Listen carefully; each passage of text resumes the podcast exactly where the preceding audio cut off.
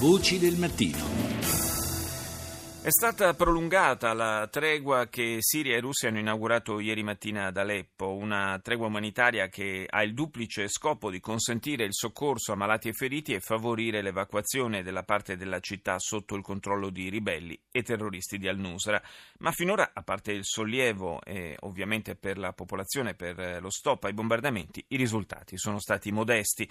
La, mm, eh, ieri pomeriggio eh, Rita Pedizzi ha raggiunto telefonicamente proprio ad Aleppo padre Ibrahim al-Sabah, eh, francescano del, dal 2014 e parroco latino nella città siriana. Sentiamo. La gente in generale non crede in questa tregua Qua sul terreno si sa che ogni volta o durante o dopo la tregua subito succede il peggio. Cosa vuol dire succede il peggio? Che la tregua serve per alcuni eh, per prepararsi con i fornimenti eh, delle armi per continuare in modo più intenso quello che avevano iniziato prima della tregua.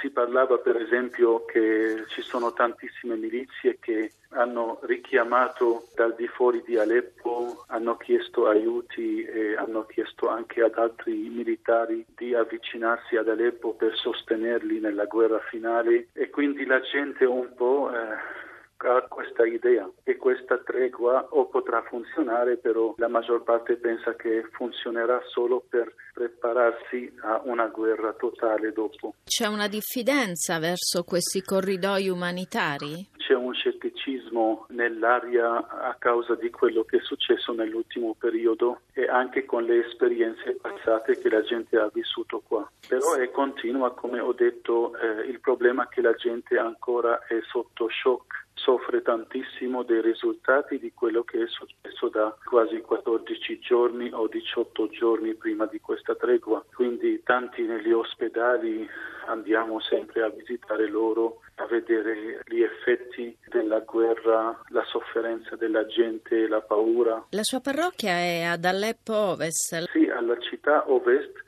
controllata dall'esercito regolare, però siamo molto vicini a tutte le linee di fuoco anche nella zona di questa città ovest dove abbiamo i nostri centri, eh, abbiamo avuto tantissime esperienze di bombardamenti continui e intensi da parte di queste milizie che o stanno nella parte est della città o stanno attorno alla città. Intorno a lei cosa vede? La strada adesso eh, quasi quasi non c'è nessuno nonostante che avevano annunciato la tregua, ma eh, tutti avevano lasciato il fiato dentro i polmoni, non ce la fanno a respirare in modo normale e ho sentito che tanta gente già non esce da casa dal mattino. E questo C'è perché? tanta paura.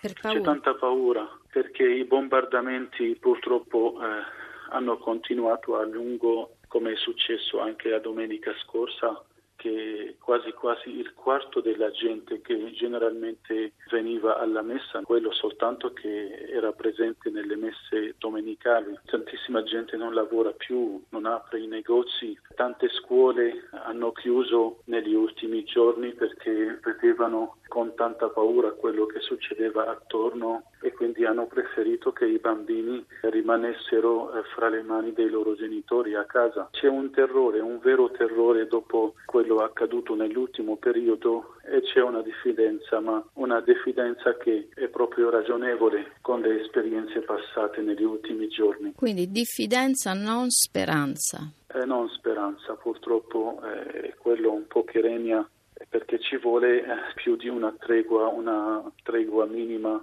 non è il risultato che la gente eh, sempre aspetta.